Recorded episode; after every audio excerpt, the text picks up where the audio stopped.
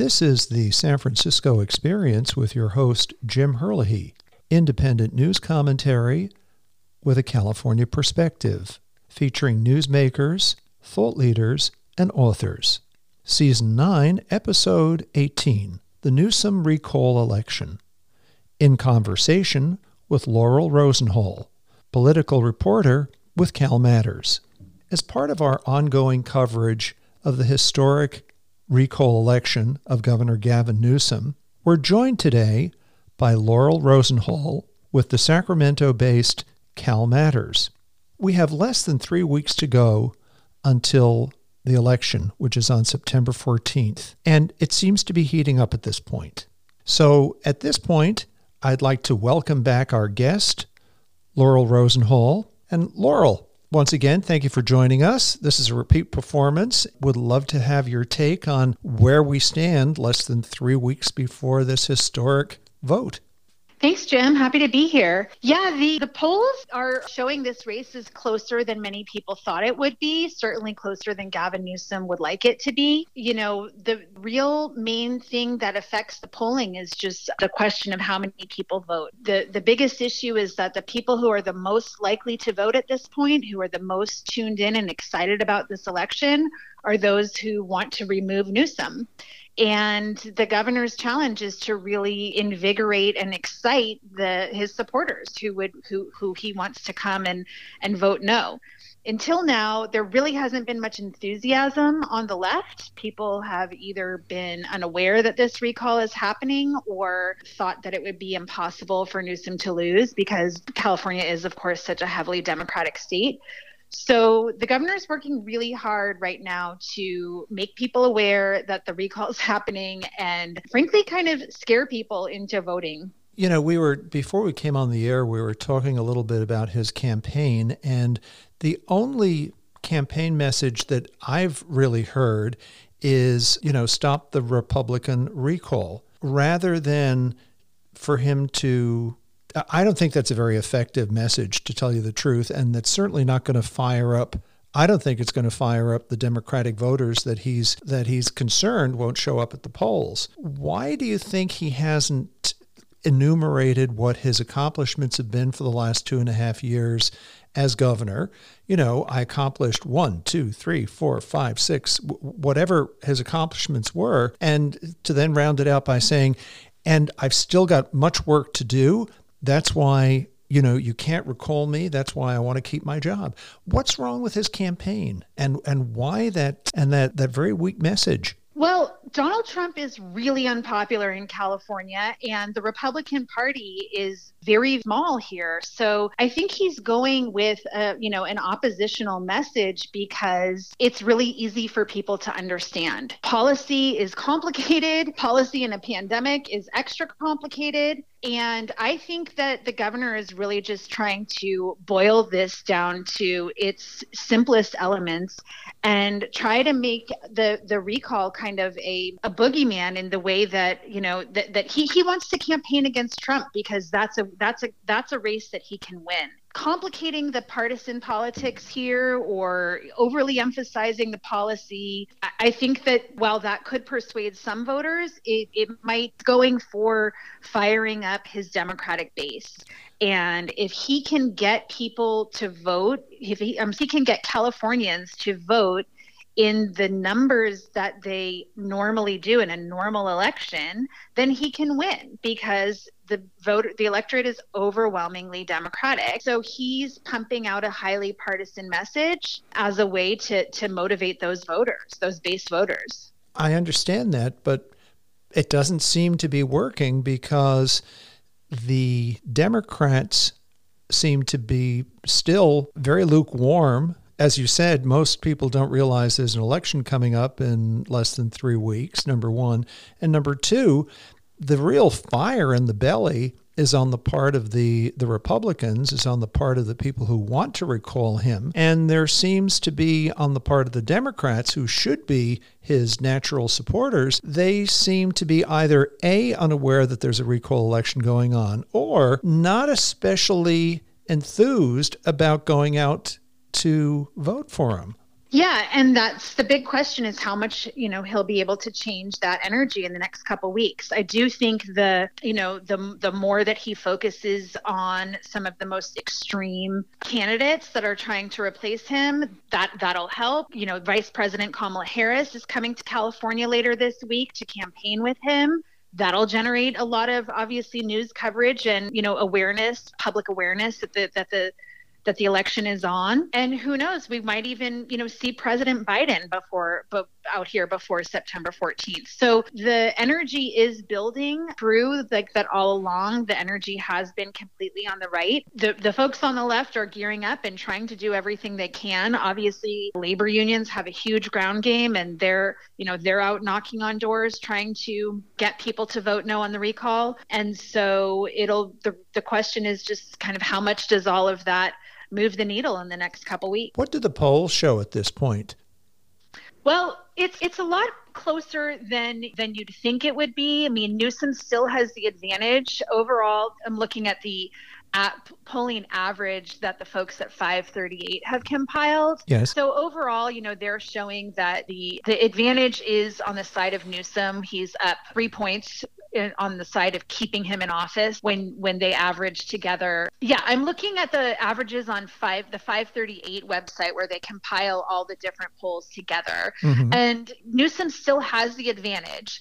But the latest date shows that he's really only up by about a little over one point in terms of those who want to keep Newsom in office as opposed to those who want to remove, which is a lot closer than it was earlier this summer when polls were showing he was up by like, you know, so things are are close. I think that the one of the real surprises and interesting things that that came out in the polls was there was a poll late last month that showed that the majority of Latino voters wanted to vote for the recall. In other words, they were against Newsom. Now, that was one poll. Other polls have shown Latino voters in favor of keeping Newsom, that is, no on the recall. But the, the Latinos make up a very large share of our electorate, and they really could have a very de- decisive role in how this election goes. To the extent that that they're feeling you know, motivated to throw Newsom out of office, that's a huge win for Republicans who are behind the recall and, you know,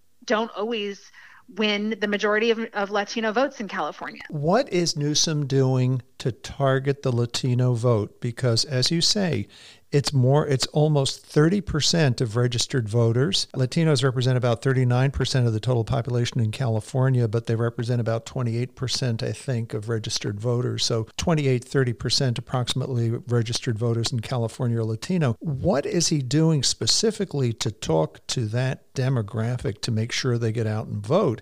Because the Latino community in particular has been, they've really borne the brunt of the COVID pandemic, loss of jobs, loss of wages, to say nothing of high caseloads in the Central Valley, a high fatality rate. Their kids have been out of school for a year. They have been the their kids, by staying at home, have been very poorly served with the distance learning. In fact, of all the different ethnic groups, they're probably the worst served with distant learning because distant learning really only works when you have a parent who's at home kind of helping kids with distance learning. So, th- I mean, the, the Latino community has a lot of gripes, I would say, against Newsom. So, what is he doing to reach out to them and to turn that situation around to improve those numbers with Latinos?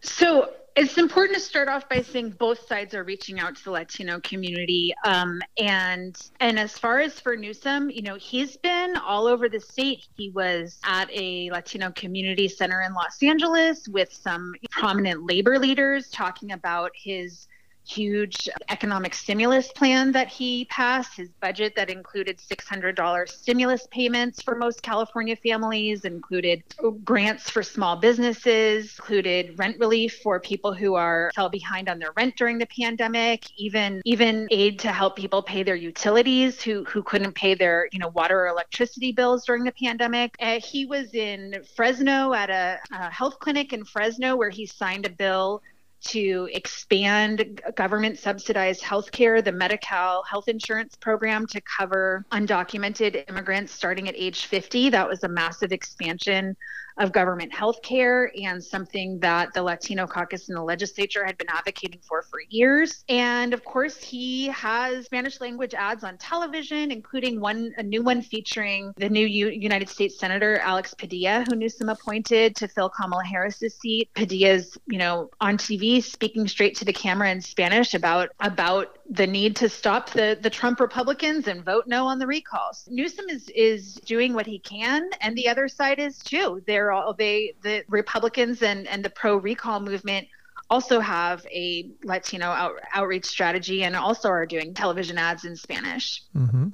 While we're on the subject of polls, I saw a poll by David Binder and Associates. Of course, here in San Francisco, David Binder is very well known. And uh, of course, he's not just a San Francisco pollster, but he's also statewide and also nationwide. One of the parts of that poll asked about the direction of California.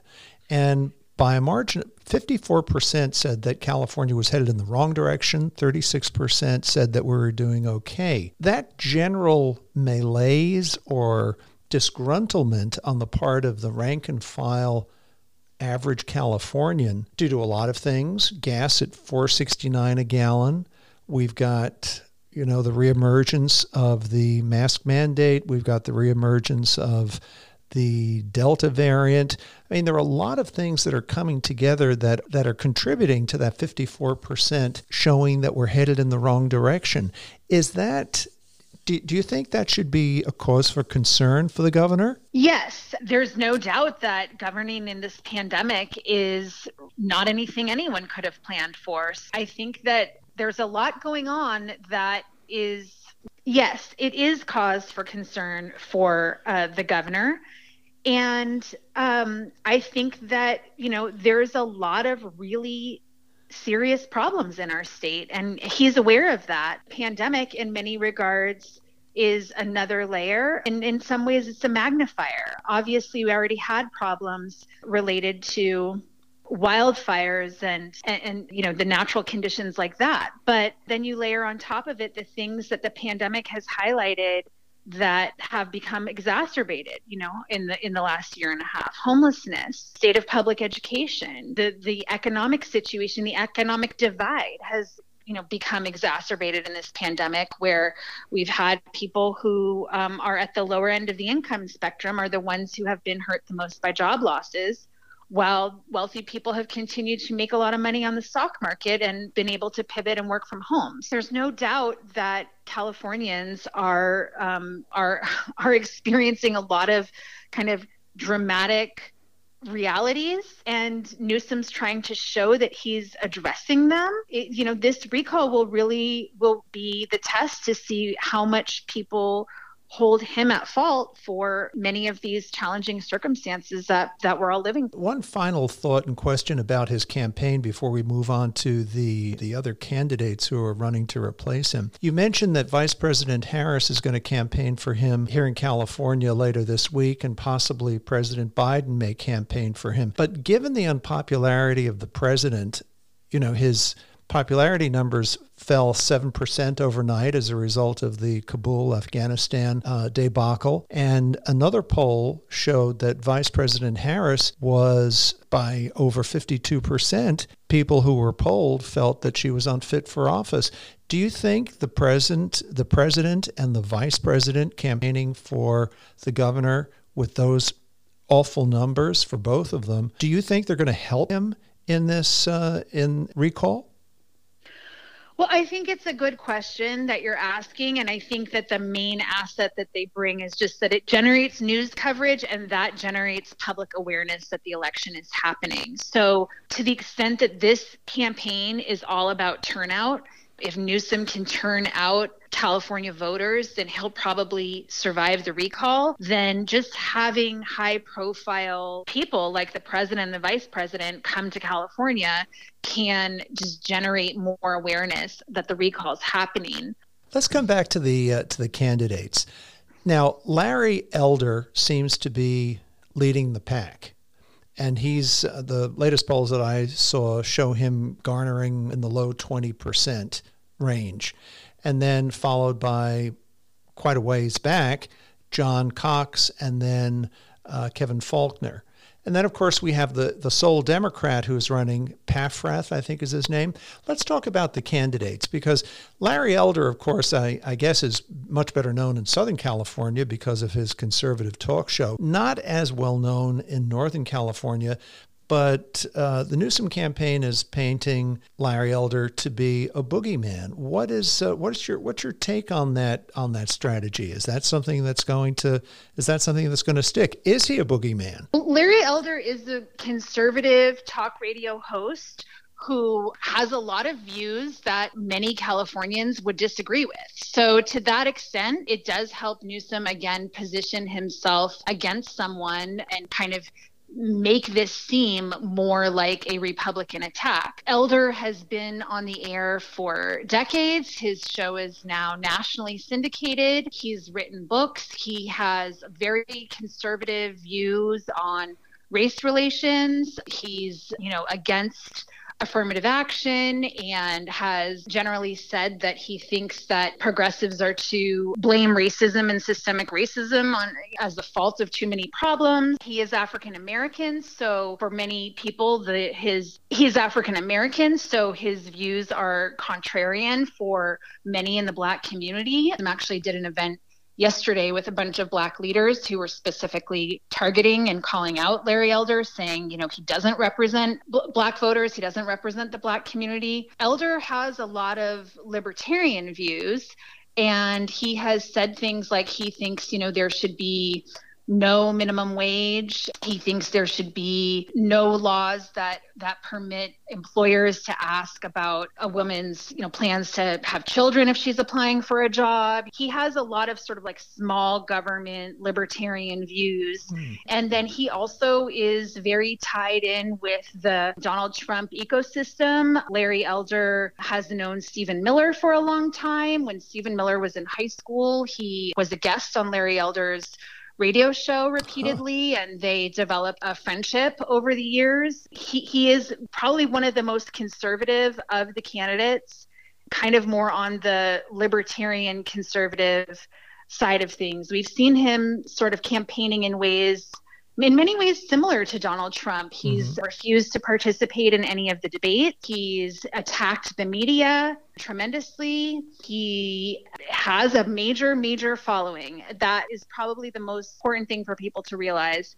He got into the race very late and he was able within a few weeks to raise millions of dollars more than the the other candidates who had been in the race a lot longer than him. Now, so he does have a big following.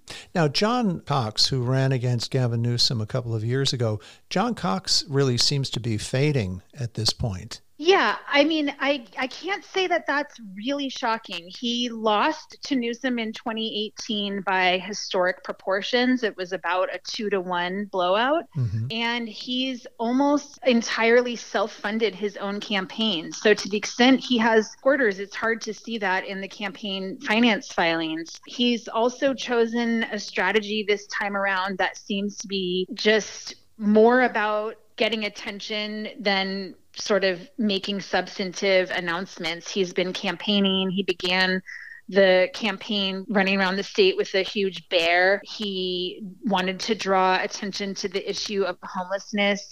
So he traveled around the state with an enormous ball of garbage. I mean, he's just doing some campaign mm. stunts that make it hard to take him very seriously. Now, what about Kevin Faulconer, the former mayor of San Diego? He hasn't gotten much traction either, has he? He's not polling very high at all, but he is now just kind of starting to message himself to Democrats and independents and sort of position himself as this kind of responsible, boring politician, middle of the road, kind of moderate po- politician. Earlier in his political career was kind of an anti-Trump Republican, but he changed and supported Trump in 2020 Conservatives don't love him because he was anti Trump. Moderates don't love him because he sort of became in, in, favor of Trump. So he's a little bit betwixt and between with his own party in that regard. He does often point out that he was the Republican governor in a Democratic city. San Diego has a majority Democratic city council. Mm. He was able to work with them, and he is definitely looking to pick up votes from, you know, centrist voters who might be registered, you know, with either party but are kind of more moderates. I will point out that the Los Angeles Times did endorse voting for him. It was a little bit of a hold your nose and vote for him kind of endorsement. It wasn't mm-hmm. the most full throated endorsement, but the LA Times editorial board basically said they think that people should vote no on the recall, but vote for Faulconer as a sort of insurance plan in case the, the recall passes.